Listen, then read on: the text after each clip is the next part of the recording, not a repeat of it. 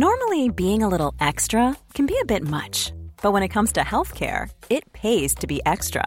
And United Healthcare makes it easy with Health Protector Guard fixed indemnity insurance plans. Underwritten by Golden Rule Insurance Company, they supplement your primary plan, helping you manage out of pocket costs without the usual requirements and restrictions like deductibles and enrollment periods. So when it comes to covering your medical bills, you can feel good about being a little extra. Visit uh1.com to find the Health Protector Guard plan for you.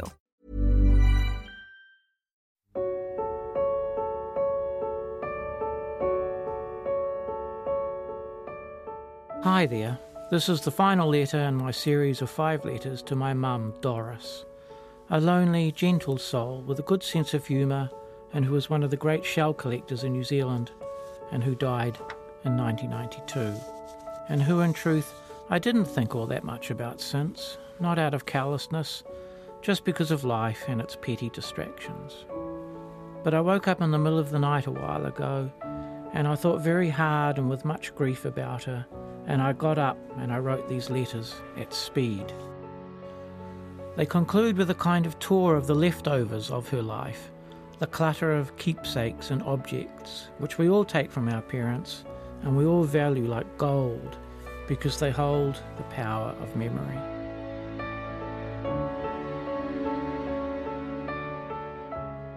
Dear Mum, well, I've been writing to you every day this week, which is a lot more than I did when you were alive.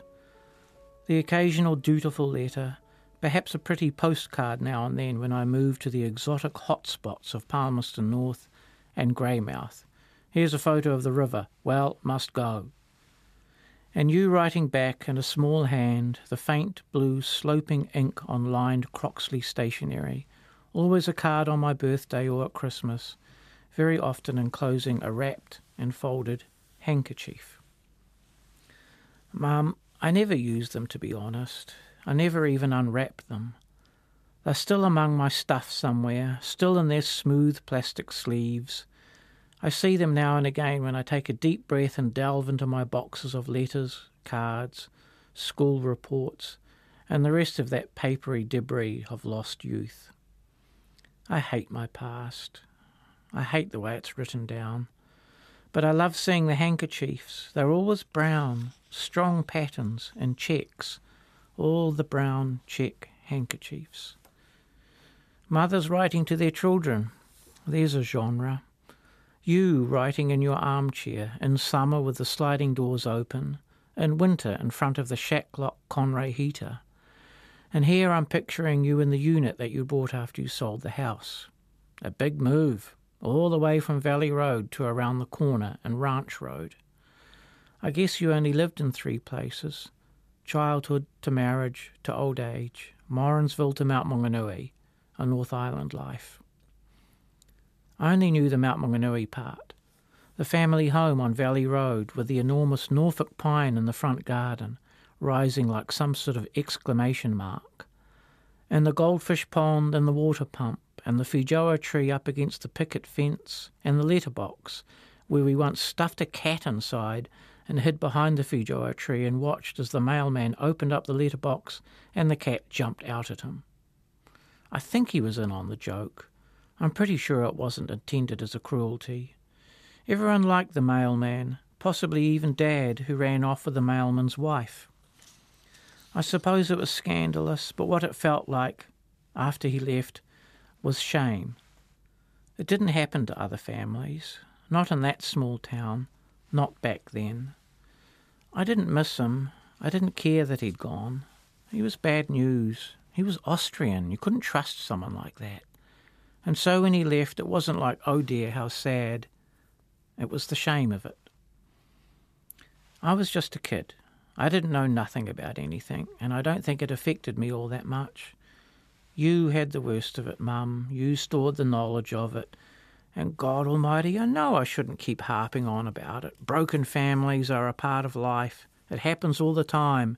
You get over it. You do the thing that everyone tells you to, like an order, like a paramount instruction for living in New Zealand. You move on. We moved on. It wasn't like it was a big deal. It's just that you make an accommodation with shame You have a reckoning with loneliness. You enter into a pact with these things and you don't make a song or dance about it. Lives of quiet desperation, sort of thing. The setting is important. You can't let things go. I've been to houses where all is lost. The occupant had given up. Dark, cluttered, crazy houses. Houses with a plague upon it. A plague of shame or loneliness or some additional physical complication. Gothic houses. New Zealand Gothic, with bits of tractor machinery brought into the house and left to rust in the lounge.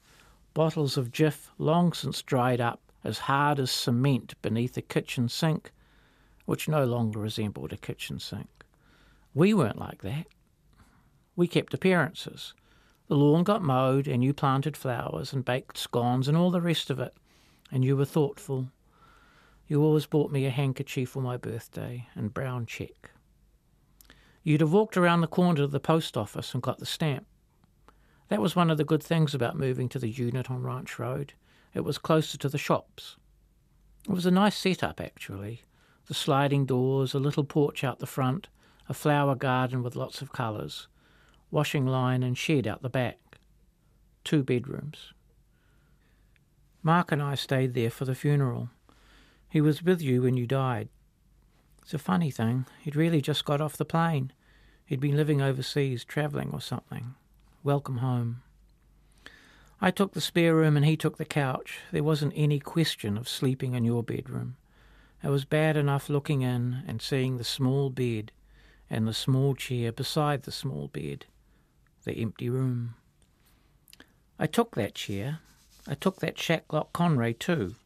They are my inheritance, plus $5,000, which I stuck in bonus bonds, and one day it'll win me a pile of money in the monthly draw one day. What do you think? Do you have any inside knowledge on it where you are? I just like having the money there. I like to surround myself with small, obscure signs of who you were. That's what these letters are, aren't they? I love you, Mum, and I'll try to write again sometime.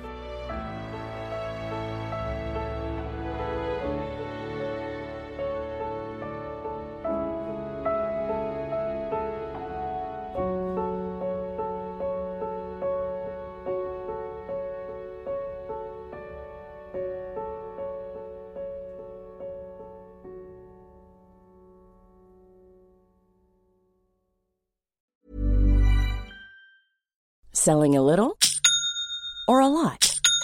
Shopify helps you do your thing however you cha-ching. Shopify is the global commerce platform that helps you sell at every stage of your business. From the launch your online shop stage to the first real life store stage, all the way to the did we just hit a million orders stage.